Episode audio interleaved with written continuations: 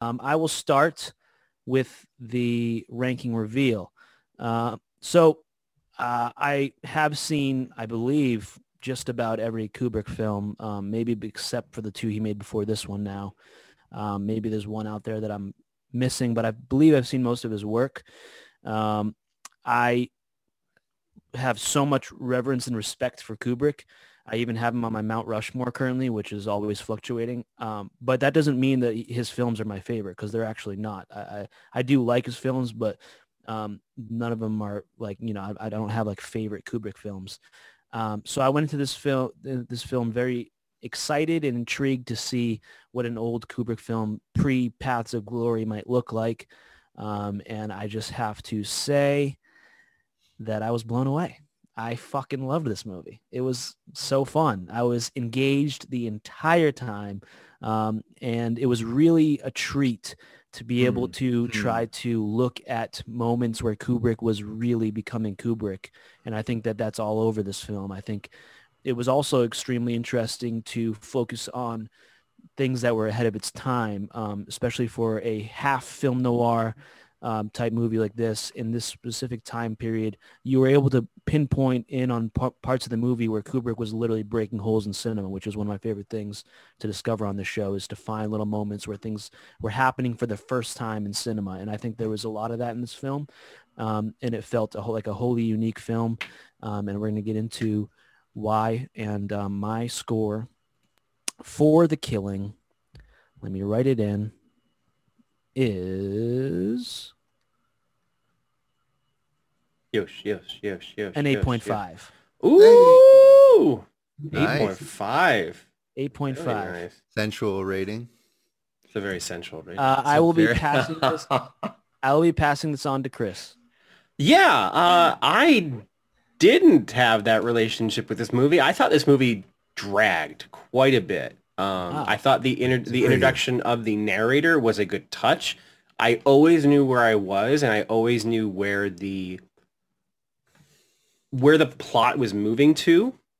Uh, I, I did. I it's it, it suffers from that 1950s movies drag where everything's you know, just a little too like, what do you mean you're going out tying tonight? It's like, well, I'm going out. And what do you mean you're going out? I'm going out. And you have to like, you get through that kind of like schlocky dialogue I do think it does do a lot of things great. The entire scenes with the shooter are amazing. I think that this movie is a good example of like, if you see this type of movie from another director, it means that they're going to do something special. Kubrick definitely was setting himself up for a better career with this movie. And I think that he made better choices about the stories that he wanted to tell. Specifically, I think this not this really doesn't behoove him like as a storyteller this would have been good for someone like Hitchcock, like, you know, any other per- auteur at that time to take. It, it just misses the mark just slightly for me. However, mm-hmm. composition, amazing. The the scene that I show is my favorite scene because it takes you completely out of the story because you're thinking, oh, it's this lovely heist movie. They're they're not going to show me anything. Like they didn't even hit that woman earlier. Like they showed it off screen. And then you get full on like shrapnel wounds in the face. And I was like, holy crap. The third act of this movie completely changed the score for me. So I'm going to, with that, share my ranking for The Killing, which is an 8.3. Oh, okay. Yeah. Wow, I, that wow. sounded like you were sounded like you were ready to. No, no, no. I have a lot of problems with this movie. Oh wow! But I, like I, the, the, third act. Chris has saved... been doing that a lot lately, huh? Yeah. Like last show, wow. he was like, it's, it's giving so much praise to Duck Soup and then gave it like a six It's realistic. I, I, I, I, give my reverence to Kubrick as a master, but I do not okay. stop him from critiquing. Like it, this movie could have been a masterpiece very easily. Yeah, well, but again, it, it I, falls I think, short. I think for the time, I think it, it, it really did poke holes. Uh, but we'll get for into sure. that. Who are you passing it to? I'll pass it to Paul. Oh, thank you, Chris. Yes, behind me, if you're watching on YouTube. I have the lovely black lips of Marie Windsor. Oh, who plays Sherry. Yeah, she, she is great. dynamite in this movie. Absolutely wonderful. Dynamite. I mean, it's uh, you're watching. I I forgot how good she was. She you know mined a career in B movies. I had to go to Wikipedia to to, to see her training. She brings her scenes with Elijah Cook Jr. to life. Oh man, she is a marvel. Uh, that alone took this movie into the land of eight because again, for the benefit of viewers and listeners, uh, I used to I used to come into these conversations with the performances, the performances, you know, and as uh, Yoshi noted today, it doesn't com- it shouldn't complete or it can influence certainly a final score, but it um, it shouldn't be the overriding consideration. You just the fact that that's so funny. The earrings of Madame de is Age of Innocence plus about 1.5. I love that, um, if at all. But no, this was uh, the killing. Uh, this is probably the fourth time I've seen it. Wow. Uh, I, I, just love it. There's so much to discuss, but uh, I am right there with Yoshi. Gosh, I too thought Chris was going to uh, to kill this movie, so I, I give it uh, oh an eight point five. Oh, nice. Well, see, and I put it. See, and I even put it in one day and one hour ago. I, That's good. Say, so you know that that, yeah, that, that, that, has been out. So I, I put. I should put these in a sealed envelope so you know oh nothing is changing. Yeah. So they're like, are you are you secretly texting Yoshi? Is he texting? No, oh no, no, no, no, no, no. Jesus. Okay, right. Aaron, bring us home. All right, guys. Uh, so I was pleasantly surprised to see another film noir grace our show. Um, as you all know, I took a film noir class uh, a year ago, actually, exactly a year ago. And um, this was one of my favorites from the whole semester. Um, so I was pleasantly enjoying all the cinematography and the acting. Um, as Paul pointed out, Marie Windsor and Elisha Cook uh, Jr. were just Ooh. phenomenal. I mean, yeah. the beginning of them entering this movie, the movie just comes to life, and they are just. I mean, I was cracking up, and it, you know, she's just so mean, and just so like, I don't know, inner element, you know, and just the camera work and how we're moving with them, and just I mean, it's it's magic on the screen. Um, so I'll go into it more, but Aaron gives this film a signature. A signature. 8.8. There we go. Yeah. Owie, wow. Zowie. Our first Kubrick film does very well. Um, all right. That's very well. Love it. We're all in the eights. All right, gents. Let's see what the final score is for an eight six. The Killing divided by four is six. Eight point five. Eight point five. So wow. So Paul and Yoshi split a point. Yes, right. Sure. However, however. So uh, just to remind our audience, we are about to have a special guest come on the show to join us in this conversation. Ooh. We're going to get into it on, on our own mm. for a little bit, but very shortly we will be joined by my good pal Jordan, who is on the TV show The, the Chosen. He plays Little James. Um, so he'll be joining us uh, to give his score, and that score will either bring our uh, 8.5 up or down, or possibly it'll stay the same. Or uh, all the way around. Right now, our 8.5 for the killing is not a finalized score. It is still floating out there, and it is ready to be changed by one Jordan. So uh, let's get into it. I be, would be remiss if I didn't start with the acting because that seems to be something we all just talked about. And I would yeah. disagree wholeheartedly with Chris and push back a little bit in the sense that he was hung up on the 1950s of it all. Because for yeah. me, that was one of the actual things about this film that surprised me was those those scenes with um, Elisha Cook Jr. and uh, Marie Windsor. Like those scenes felt like, and I think that starts at the top. It starts with Kubrick. It, it's creating an environment where actors are able to be natural, mm-hmm. even though at that time period, that wasn't really how acting was done. So again, another moment of punching through cinema. Kubrick creates an environment where we get to have these intimate little theater pieces in an apartment between two actors just going letting it go and and them two in particular their scenes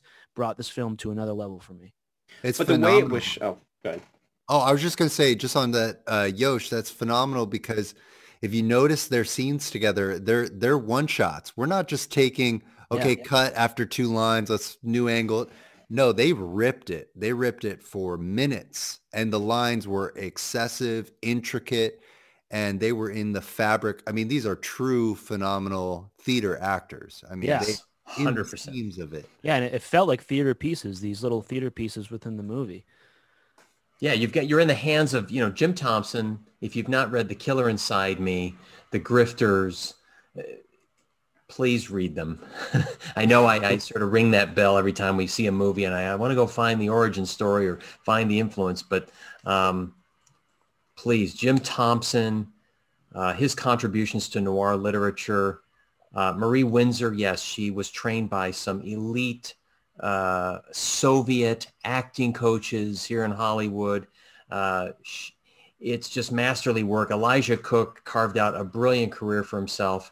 Um, uh, Aaron, you nailed it. It was like that's it because that that camera work of Lucien Ballard, who would later work on movies like The Wild Bunch and one of my favorite westerns of all time, Ride the High Country. It's just just these just we're going to move into light, yeah. then we move a little bit into mm-hmm. sh- we're just going to shade, and we're going to here, and we're gonna, I was like, oh my god, and they did. They just had these words that Thompson gave them, and they just brought them to life, and it, she was so believable, even in death. I'm like, ah, oh, this is so good. It's just so good. Elisha big- Cook Jr. kind of reminded me of um, like if I was to, I was trying to figure out like who because his archetype is very similar to an archetype we see in Hollywood now. I feel like, and and I came up with Martin Freeman, the guy who played the Hobbit, the mm-hmm. uh, Bilbo Baggins in the Hobbit. He was I, also. I wouldn't say so. Yeah, no? I, I, I wouldn't say he's a. I would say he's William H Macy in Fargo. Like well, he's, that's he's so played. funny you say that yeah. because I hmm. was thinking he was like a combination of William H Macy and Martin Freeman, both who did Fargo. Oh yeah, you're right. Yeah, they play the same character like, too. Well, either way, not not to derail the conversation too much, but it was. I, I'm curious if this type of like you know, what would you say, like submissive sort the of, cuck. this sort of cuck had been done in Hollywood much before this because um, I just think he nailed it. It just it, it, he just nailed it for especially for the time.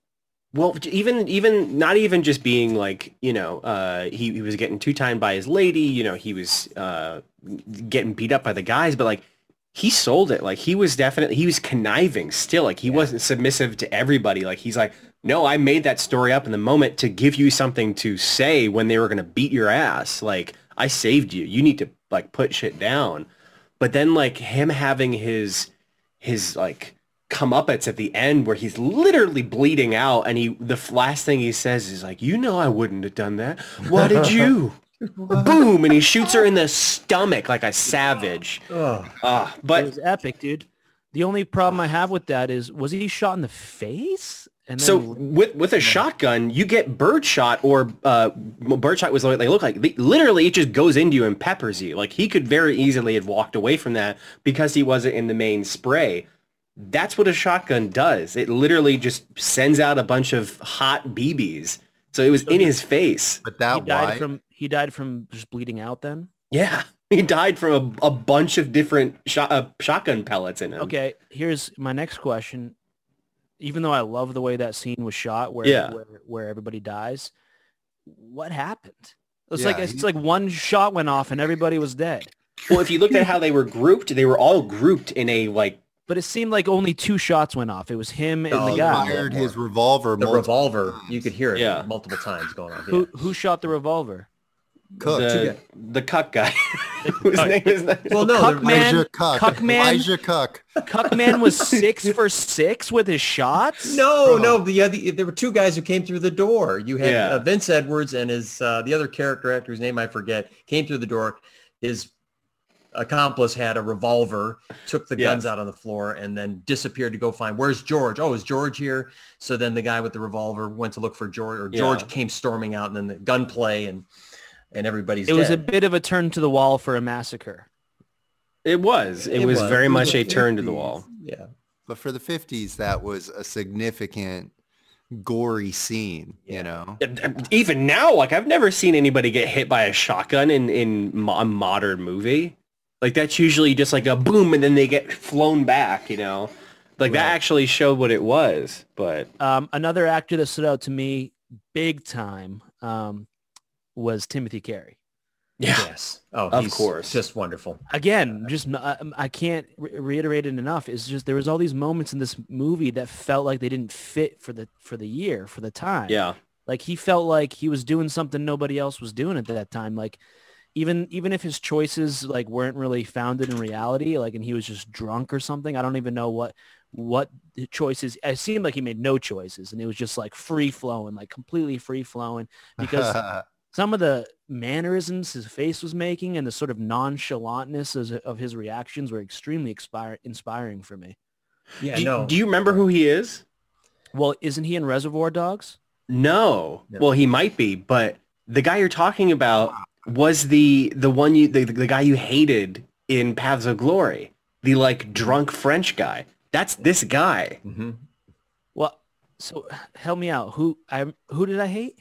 So m- remember in the the scene Wait, wait, in wait. Paths of Glory? Chris, Glory. you have to go back. Yes, Chris, go yes, back. Just yes. let the audience and viewers know you had you put your tongue into Yoshi's mouth and then take it from there. You pulled the tongue out and then you guys because you guys are watching Paths of Glory. I just want to make sure everybody's aware. Yes, so we we were making out, watching Paths of Glory, and I was like, "Hey Yoshi, blah, let's look at this over here." No, Yoshi and I, prior prior to this show being a thing, we were watching a bunch of films and then talking about it. We watched Paths of Glory together, and there was this when uh, the gentlemen who are cowards because they won't go over the top and go basically to their deaths get sentenced. This gentleman starts f- crying like sobbing to himself and asking for his mother. This is the same actor who played the shooter in The Killing. Okay, yeah. And he- um, I I'm pretty sure he was in Reservoir Dogs at all as well. Um, which which is something we should talk about. We should talk about Yeah, the he, he- relationship. yeah, he auditioned because I think it went to Lawrence Tierney. Um, Yeah, he was not in Reservoir Dogs. He was wasn't Reservoir Dogs, but I know what you're thinking of because they. I it can tell says you, he the- was. It says he was. I'm looking right now on his Uh, IMDb. I think he auditioned. He was dedicatee. Dedicatee. So maybe he wasn't a main character, but he was in the movie. I Uh, mean, he was also in Godfather 3. Guard farter through. what the fuck? Yeah. Um, so a little context. Uh, let's just we're, what here's what we're gonna do. We're gonna talk about that scene in particular where Timothy Carey goes into the parking lot, and then we're gonna bring Jordan on. So Jordan, if Sure. you're listening, you're coming in soon. Um, Timothy Carey is hired to be the uh, person who is going to sniper the horse, which is going to be the main distraction that allows this heist to uh, be successful. And so Timothy Carey, Ter- Carey pulls in to this parking lot, which is full, and an African American man is working the uh, entry of the parking lot, the ticket. Mhm. And he says it's full. Timothy Carey then improvises and pretends to be a paraplegic um, to find some kind of a brotherhood between him and this man. Um, so he's a, a former PO prisoner of war or a former uh, veteran who was injured. Um, and maybe he noticed while he was pulling in that this man had a limp. I don't know. But he, he knew somehow, chances are we both were at war. So they, they find that common brotherhood. And then he decides to be nice to this man um, and gives him a tip, which um, then get, gains him access. Now, the African-American man ends up coming over to his car a bunch and kind of bugging him and getting in the way of the big plan um, because he's not used to white men treating him like a normal human being. And so he thinks we're going to be friends. And then Timothy Carey, regardless of what he really believes, decides that he has to be racist in this moment just to get this man out of here so he can shoot the horse. So that whole microcosm of a scene was extremely compelling to me. And setting up the fact that he blows out his tire because the the black gentleman comes over and brings him a good luck charm, thinking that he needs to repay the debt that this guy gave him. Oh, bet on this horse. It's it's probably going to win. He's like, yeah, get the hell out of here. Racial epithet. And then he tosses the the horseshoe down, which punctures the tire as he's trying to flee. Oh, mm-hmm. and that's why he can't get away. That's why he can't get away. Popped And so- tire. And so racism kills him. That's right. That's it. Yes. That's what Kubrick was trying to say. Racism That's it. kills, man. That, the- Wow. To your point earlier, this is that's why this noir was shot in black and white. And I'm Paul Jackson. I'll be here all Unifying week. black and white. There Woke. Paul Jackson. I get a, I get one point for that on the deviation Wait, hold on. score. Wait, hold on. Let's. Paul Jackson, you are the wokest member of the Dead Cinema Society. Congratulations. Paul Jackson, uh, would you like to accept your award for unifying black and white? Yes, I've been taking it hard on the chin all week on social media. People have been shaking, and it's just just wonderful. Thank you. Congratulations, Paul Jackson. Congratulations, Paul. That's the last award you will ever win on this show. um, no. uh, so yeah, so so a great uh, moment in the movie between uh, with Timothy Carey. What an extremely interesting actor. Um, Jordan, if you are listening, let's bring you in, buddy. Let's get let's get your score. Let's get your rankings. Let's bring you on. Um, and what if he doesn't show out up? What you thought? no about it. show. So until Jordan calls in, uh, let's continue Yeah. our discussion. Let's talk about cinematographer Lucien Ballard. Uh, do we know if uh, Kubrick ever worked with him again? Does anyone know? Let's Oh, find and there out. it is, Mr. Jordan Ross. Well, Jordan's What's here. Awesome. Wow. Jordan. How are you guys doing? Fantastic. How about yourself? Good. Doing good. I've been enjoying uh, the conversation. We can't wait to see what you think. But first, uh, I got to talk about what's behind you here. Are those are those all movies? These are all movies. These are my 1500 Blu-rays. Um, and uh, yeah, yeah, I have a bit of an obsession. And I have this one right here. Oh. Oh, there we go. Okay, Live so- shot. There we go. Thanks for pointing out how we are all amateurs and you are, in fact, the professional. Yeah, man, that's that's what I'm here for. So how? So you were telling me. So uh, I've already told everybody who you are, but you were telling me on set that you keep track of every movie you've ever watched, right? Yes, I, I don't know if y'all used uh, Letterboxd. It's a, a website where you can basically make lists uh, of you know d- different movie related lists. So like you can rank your your favorite Martin Scorsese movies, or you can have a list that just is all of your your Blu-ray collection or whatever. So I have like 300 lists that I've made on there, and every movie I've ever seen, I've logged on that website. So I'm right now, I think close to 4,500 um, movies that I've seen throughout my life. So Jesus. yeah, yeah. Yeah, man, you're killing it. Wow. Uh, Um, so how many times have you seen The Killing?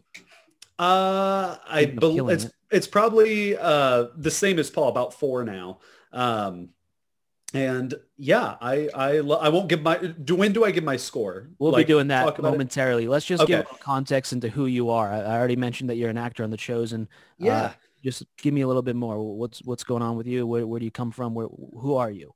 right. Yeah, yeah. Um, so I, uh, like you said, I'm an actor. I'm based out of Dallas, Texas, um, and I started acting when I was six, and then started doing it professionally when I was about twelve.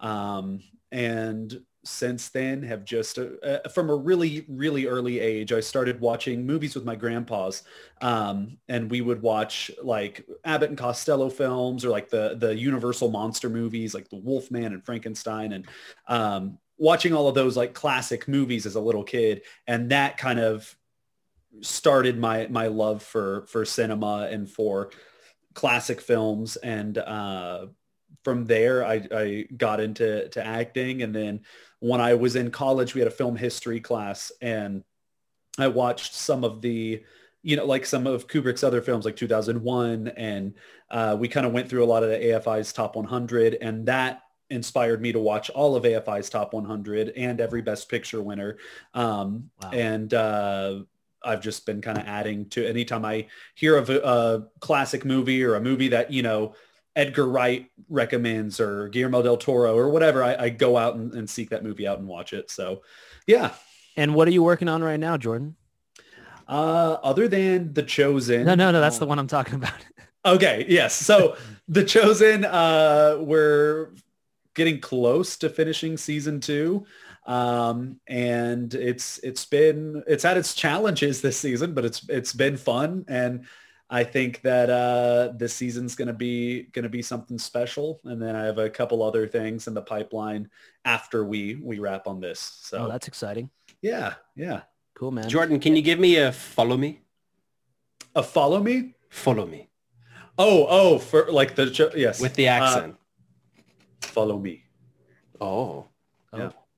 I'm, I'm just glad I, I sing in season one, so I was I'm I'm glad you didn't ask me to sing the song, but I, I did because that's that's happened a few times. Um, okay, so what we're going to do uh, is we are going to, uh, again, Chris, can you show our score? Is that possible? I can. Give me just a second. Okay, so we're going to bring our mean average score for the killing up, and then Jordan will reveal what he ranked the film, and then we'll find out what the final ranking will be. Cool. So there we go. Aaron gave it an 8.8. Me and Paul an 8.5. Chris an 8.3, which rounded out to an 8.5. So Jordan, you're going to go to swiftpolling.com. Sorry, I should have told you this beforehand. Swift no Polling- worries. swiftpolling.com, our wonderful sponsors, and you're going to type in 22434, and then you can basically um, give us just a brief explanation as to your experience watching the film, and then you'll reveal your ranking. Cool. So let's see here. I let's see. I'm entering it right now. Um, I, I won't. I won't do Definite submit though. Oh wait. Right. Okay. Right. So, um, yeah. So as far as my experience watching this movie, um, y'all touched on a lot of, of the things that I love about it. It's way ahead of its time in so many different areas. I love watching um, classic films like this or movies you know, pre-1960 to see, you know, certain tropes or motifs or, or just camera techniques or whatever that, that are commonplace today that but at the time were completely groundbreaking. Um, one of the things i really really loved about the killing was uh, i think it was aaron mentioned this but the how the camera moves with with the action. It's all the camera movements are motivated. Um, i i really love that and that's something that uh, kubrick continue or carried over into his his later films as well. Um, it's really cool seeing him kind of come into his own. He was only like 27 or 28 when he made this movie, which is yeah. God damn it. insane. Yeah, right? Yeah, We're all failures. Um, pretty much. but he uh a lot you know things like that he touched on themes uh you know like that that he kind of revisited later in his career um and he was just uh he's one of those directors that like unlike you know a um, like a Michael Bay or something where you kind of just know what to expect with their films but with with him he could make masterpieces in any genre and he did in war you know war dramas and uh, political thrillers and and like uh you know comedy comedies sci-fi any horror um and heist like noir films so That's actually a great Uh, point. Is he actually seeked out different genres to almost Yeah. like maybe in a competitive nature even. Right. And and his films weren't you know, they weren't necessarily like the the highest grossing films ever made and and not like like like you talked about Yoshi, uh you may not have one of his movies as like your favorite movie of all time, but you enjoy all of his movies and you can acknowledge like how how uh, groundbreaking they all are. Um, And that's kind of where I stand too. I love his movies. Uh, none of them are in like my top 10 all time, but um, they're just, there's no denying his, his genius. And uh, I think that uh, he, he kind of reminds me of like Denis Villeneuve is kind of a, a current director that reminds me of, of him because his movies may not necessarily be huge financial successes, um, but I think in the long run they're going to be more appreciated, which is kind of what happened with with Kubrick. But um, anyway, sorry, I'm rambling. That's okay. Uh, That's okay. I So- am. Go ahead. Final ranking for the killing. I'm submitting it now. Ooh, eight point There we five. Oh, so it stays the same. It It stays the same. exactly the same. Yep. Wait, hasn't this happened before, Society? Yeah, the Yeah. Nashville. Yeah, when I re-ranked uh, Rosemary's Baby Oh, that's what it was. That's what Oh, it was. right, right, right, right, right, right. or Um, M. Yeah. Okay, so once again, our um, algorithm proves to be the greatest algorithm of all time um, because it stays at an 8.5. Um, so the killing will forever be an 8.5. Great. So we don't even need you, Jordan. I'll see you later. Yeah. see ya.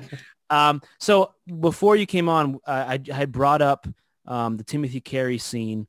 Um, I just want to bring it back to that real quick. First, I just want to mention that Timothy Carey was on the Sgt. Pepper's album. The um, he was one of the people in the background, but George Harrison was standing in front of him, so you couldn't see him. But it was Ah. from this movie, so the Beatles liked the killing as well. yeah. Um, but um, Reservoir Dogs, uh, whether or not Timothy Carey is in it, we can't seem to figure that out. The but screenplay is cred- dedicated to him. Yeah.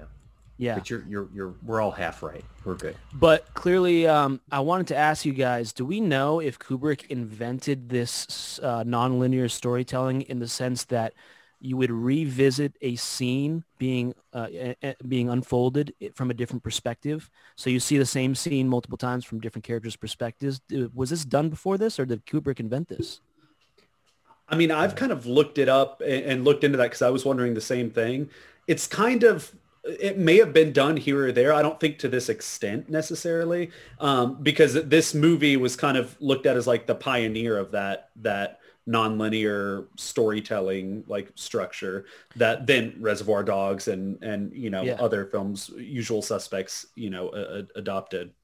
Maybe maybe not non-linear, in, not inventive in a non-linear sense, but in the sense that you're doing this you're showing the same scene multiple times but from different angles. Right i think he might have been the first to do that. I, I haven't been able to find an example yeah. doing it before that yeah it's it's uh definitely unique like it's something they i actually was reading that at the time um the they did some early screenings and audiences were just confused by that that structure.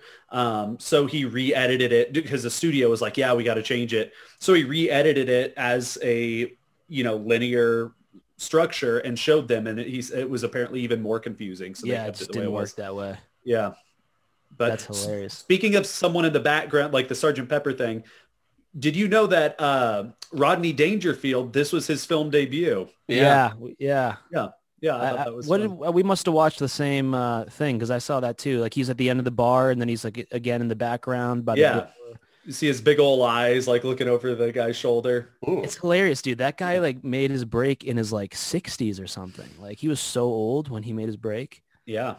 Um, another thing that was a first, I think, was from that same video that you and I both watched, Jordan, was the uh, the gun in the box of flowers. Uh-huh that was apparently the first time. So Kubrick invented that idea of putting a, hiding a gun in in a bouquet of flowers box, and then that was repeated in uh, films like Dog Day Afternoon, The Godfather, and Terminator. So uh, just examples of Kubrick being uh, inventive. I want to ask you guys. This is to the group. Um, a scene um, or moment that stood out to you.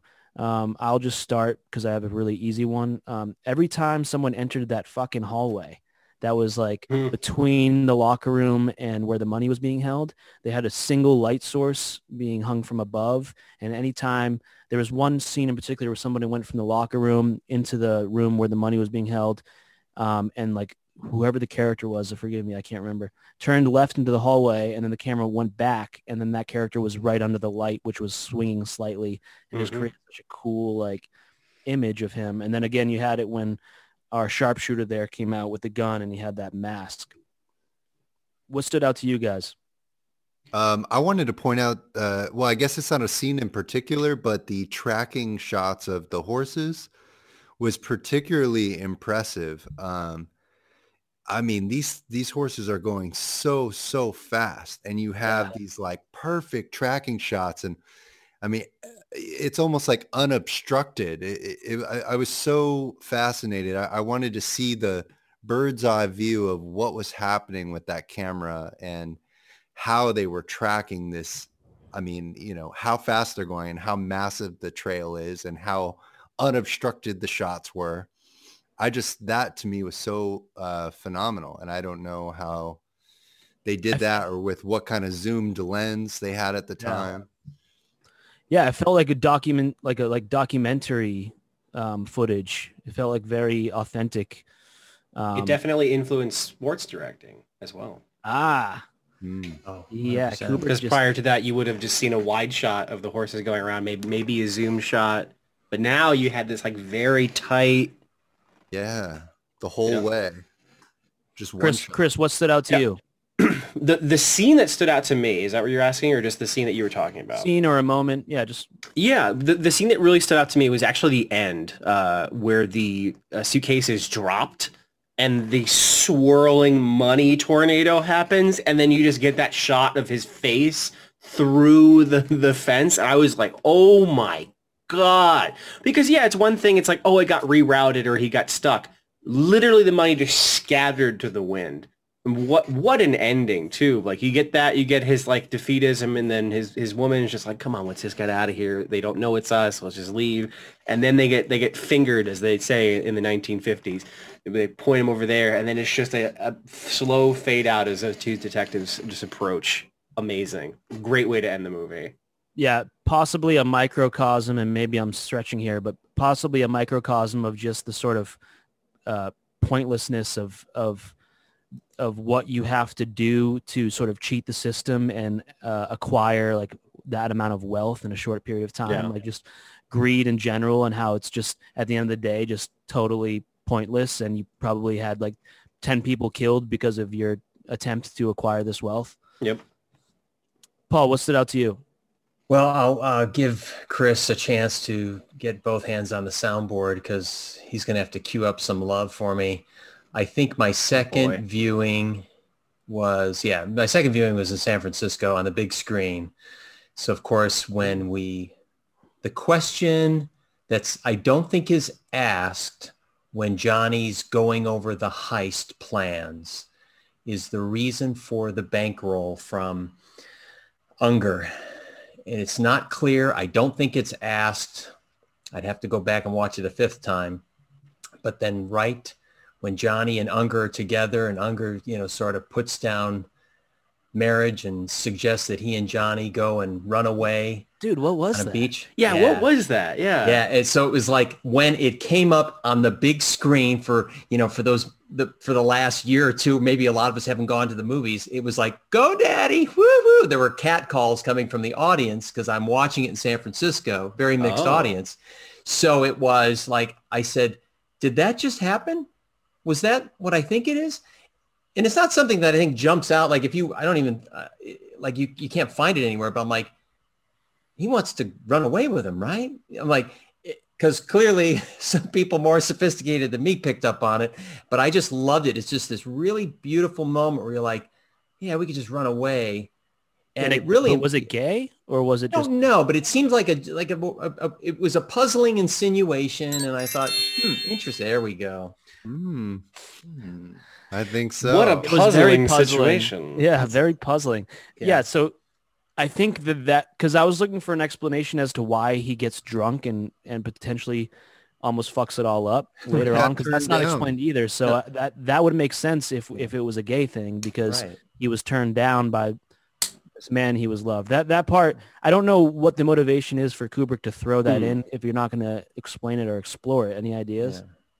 I think you hit it. I think it's just like, you know, he had his own ideas of it and it's the whole thing unravels, you know, the whole film unravels with these horseshoes and, you know, things you can't plan. And I think that guy was investing in this heist to get the attention of, sorry, what was that actor's name? The main Yeah. guy? Yeah, Jay uh, Jay Flippen. Sterling? We played Marvin Unger. Yeah, and Yeah. uh, Marvin Unger. yeah, Sterling Marvin- Hayden played Johnny and then Yep. And then Oh. yeah, Flippen Yeah. played Marvin. Yeah, so I think he just wanted his attention, and then at the end, it was kind of last ditch, like, "Hey, why don't we just go get a mojito?" Like, just- But it felt more father son for me until Yeah. until I realized that he had gotten drunk, because then it makes me feel like there was feelings involved. feelings. Yeah, which Mhm. uh, yeah, pretty pretty universal. Or maybe there was some gay stuff going on before. five years and- away. You know. Yeah, and then um, uh, Marvin was like, "Oh, so that was just like a drunken moment for you? Like it wasn't like uh, anything serious? Yeah, Who knows? I don't know, but No, we're on the up and up. Money. well. We're on the up and up there." Not Floozy's here. Jordan, did any scene or moment stand out to you? Yeah, uh, you you guys already kind of touched on it, but the uh, the shootout in in the apartment where with the shotgun is just like so jarring, even by today's standards, and it's uh, so like gratuitously violent and gory and especially if you're watching it through the lens of people back in 1957 sitting in a theater seeing that when you know normally if someone shot they wouldn't even show a drop of blood you know they just like fall over and, and die. So um that it was it was interesting watching that knowing you know what kubrick did. In his later films with violence um like clockwork orange and uh you know kind of where it came from, what what started him on that that path, because he was clearly fascinated by you know uh, our humans' ability to to do violence against each other. So uh, I think that that was the scene that anytime I think of this movie, that is kind of like the the scene that pops into my head is and also it's a small moment but the the clown mask uh i yeah. i just that the poster the clown mask and then speaking of like other directors being influenced by him like quentin tarantino christopher nolan influenced by this movie with not only like Memento and Dunkirk and you know these other nonlinear uh, stories, but with the Dark Knight, first time you see the Joker, he's wearing a mask very similar to the one that's in yeah. this. So, um, that that image as well pops into my head with a heist that it, that goes wrong. wrong. Yes, exactly. It's yeah. a, it's absolutely an homage to this film, and uh, sure. it's it's so cool as. Uh, an, an, audience member to be familiar with the Dark Knight and not be familiar with the killing, and then this pops up, and you're like, "Oh, the mask from the Dark Knight." That's where that like, came from. Yeah. Yeah. yeah. Um, yeah, no, that's yeah, that was a, a, a fun moment. Hey, uh, by the way, don't know his name, but was that Marlon Brando's brother who was like the guy that she was like cheating on Elisha's character? With? Super fucking handsome. but it almost like Marlon, almost too handsome. I was like, what the fuck? Like this guy should be the main actor. But Zuzu, my girlfriend thought it was Marlon Brando, and I was like, it's not. Yeah. But like, Brand this was around the same time as Brando getting started too, so it was like I wasn't sure if this guy was casted because he looked like Brando or if this was pre-Brando. I couldn't. I, I wasn't really sure. Uh, it was uh, yeah, Vince Edwards for a generation before us. Yeah, he was uh, uh like Dr. Ben Casey, and uh, that's what he was known for as a TV show. Um, and I don't think I've got the name right. It might have been Dr. Casey. It is Dr. Uh, Dr. Dr. Ben Casey. Dr. Ben Casey. Yeah. Um, mm but yeah, he's uh, yeah, that uh, rugged handsomeness uh, served him well. Um, I would like to point out uh, the I brought up cinematographer Lucien Ballard. I hope I'm pronouncing that right. Um, uh, I'm not sure if Kubrick worked with him again. I probably yeah, should have done the research. He did or didn't? I didn't. I didn't see it. Yeah, I didn't see a connection yeah. feature, but uh, well, obviously worked with Peckinpah a couple times. It was pretty cool. Yeah. Um, but I did I did appreciate the sort of single source lighting that him him and Kubrick were able to achieve in this that was able to create that sort of uh, kind of drowning out the, the the the the exterior of what was happening. It was all really singularly focused because of that single source lighting. Yeah. Um, but yeah, we again, not to beat a dead horse here, but this did feel like Kubrick was um, really just changing cinema in many ways. Agreed. Absolutely. Yeah, there was something I wanted to point out that I'm not sure if is something significant or maybe you guys caught on as well, but um, I love his use of threes in framing. And I don't know if that's the cinematographer's idea or Kubrick or a mix, but a lot of things end up in frames of threes. Like if you think about the last shot where the detectives are coming out and the airport um, mm. Uh, the airport check-in guy is behind him.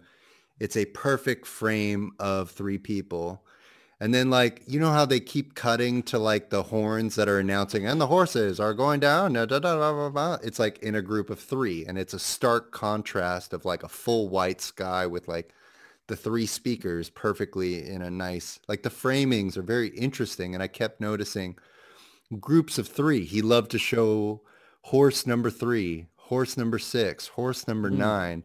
So oh, I kept wow. seeing these threes theme, and I don't know mm. if that's like something spiritual with him or if it was a happy accident, but I found a lot of the most powerful framings of the film were in these groups of three, which is something I'm going to take with my myself when I start doing more cinematography because I find the frames just mm. come alive in that in those groupings. That is interesting. Well, Kubrick was like a lover of math, right? He was like some kind of mathematician wizard. Some kind um, of math nerd. He was a chess. He was a chess nerd for sure. Yeah. You know. and then of course he was involved with uh, in The Shining. With uh, you know, there's what I guess he was involved with NASA. I don't know if it was like to the degree that people believe where he faked the moon landing, but he was involved with NASA to some degree. Um, So and and there's a bunch of like num- numerology stuff hidden within The Shining too. So he did he definitely had an affinity for numbers. So that is an interesting find. Yeah, I think if you view it again, you'll see these a lot of characters where they do close-ups. Though, like even when they were at the table and the the woman came, or you know, she was knocking, or she was found on the outside listening. Right? They have that shot of the three actors looking at the door, and it's face, face, face. You know, Mm-hmm. And it's just these like very, I don't know, they're very stark. It's very, um, I don't know, I love it. Maybe it's kind of since everything goes wrong in this this heist. Maybe it's kind of uh, has something to do with you know the saying that like tragedy strikes in threes. Like it's always three things that happen you know with each other. So maybe it's something. Maybe it's alluding to that a little bit. Oh, that's interesting. I've never even heard that that saying. So that that could be it too. Yeah, Comedy comes in threes. comedy Uh, comes in threes. Yeah, Well, Yeah. cue up the soundboard, Chris, because it's that time of the show. But I mean, in the Do it. Bible, number three is a huge number. Uh, it's, Ah, it's like the number of harmony. It's Jesus was resurrected after three days of being dead, and you know the Father, the Son, the Holy Spirit, at the Trinity of life. Go ahead, my God! I thought it was Hieronymus Yosh was what you do in those moments. I can't. I can, No, I replaced it with "Oh my God." yeah, that works as well. Yeah. Um, so yeah, the number three. Um, cool. Uh, Jordan, do you have any uh, closing remarks on the killing? Um, no, I mean, I, I think that uh, we covered pretty much everything. I just, I really like this movie. I, I feel like it's one of his more underrated films, and it's easy to kind of lose it. And whenever you're looking at his overall filmography, and with the heavy hitters like Clockwork Orange in 2001 and The Shining, um, but I, I think that it's it's a great movie, and um, you know, I, I think that anyone who likes noir films or heist films or Kubrick in general or whatever, I think that it, I would definitely recommend it to people. If you were to bring a film to our show for us to review, what would it be? mm. Sorry to put you on And the don't spot. say Nashville. don't say Nashville. Oh man. Okay, what what decades like are, are we working with? anything. We Uh, want masterpieces. Okay. the King of Comedy. oh, It's uh, it's a wonderful film. Yeah. I, I I absolutely love it. Did you uh, did you like um, Joker? Yeah, I mean, uh, there there were I, I enjoyed aspects of it, but to me, it was just like it was more than just taking uh, some inspiration from the King of Comedy and Taxi Driver. It was just like it was a recycling little, of it. yeah, yeah. There there wasn't a whole lot like there wasn't really anything new. There was no really there wasn't really a reason to to do it. They just kind of recycled all the stuff from those movies and, and put it in this newer one. I felt, um, but I I still enjoyed it. I thought Joaquin Phoenix was great in it. I thought that you know the cinematography was great. I thought it was really well done. But um, if I were to go watch another movie like that, I would just watch King of Comedy or Taxi Driver. Yeah, that's my that's my argument as well. When people ask me about the Joker, it's like, well, King of Comedy is just so much better. yeah. Um, King of Comedy is a, is a, is a great film, and it's one that Right. nobody really knows about. So that is a good recommendation, and we will uh, take it to heart. We'll put it. in I'm the, saying I- I'm looking at my King of Comedy poster, so that's what what made me Oh, nice. think of that. oh, wow. Rupert. Well, it's funny Yeah. because I'm looking at my El Topo poster right now. Yeah, Oh, right. man. dude. My Awesome. dreams. That's awesome. Yeah. Uh, Jordan, thank you so much for coming on the show. Hopefully you'll come on again someday, and uh, maybe you can bring King of Comedy or another film to the show. Of course. Yeah. Thanks for having me. Everyone, check out The Chosen. Uh, download The Chosen app. Jordan, uh, season one is already out, and Jordan is in that season. Season two should be coming out by springtime, I'm hearing. Mhm. Um, so download The Chosen app to watch that show, or you can also see season one for free on YouTube right now. Jordan, thanks for joining us, bro. Thank you. I'll talk to you Thanks, later. Jordan. All right, Thanks, man. Jordan. Thank you. Thank you. Bye. Jordan. Bye.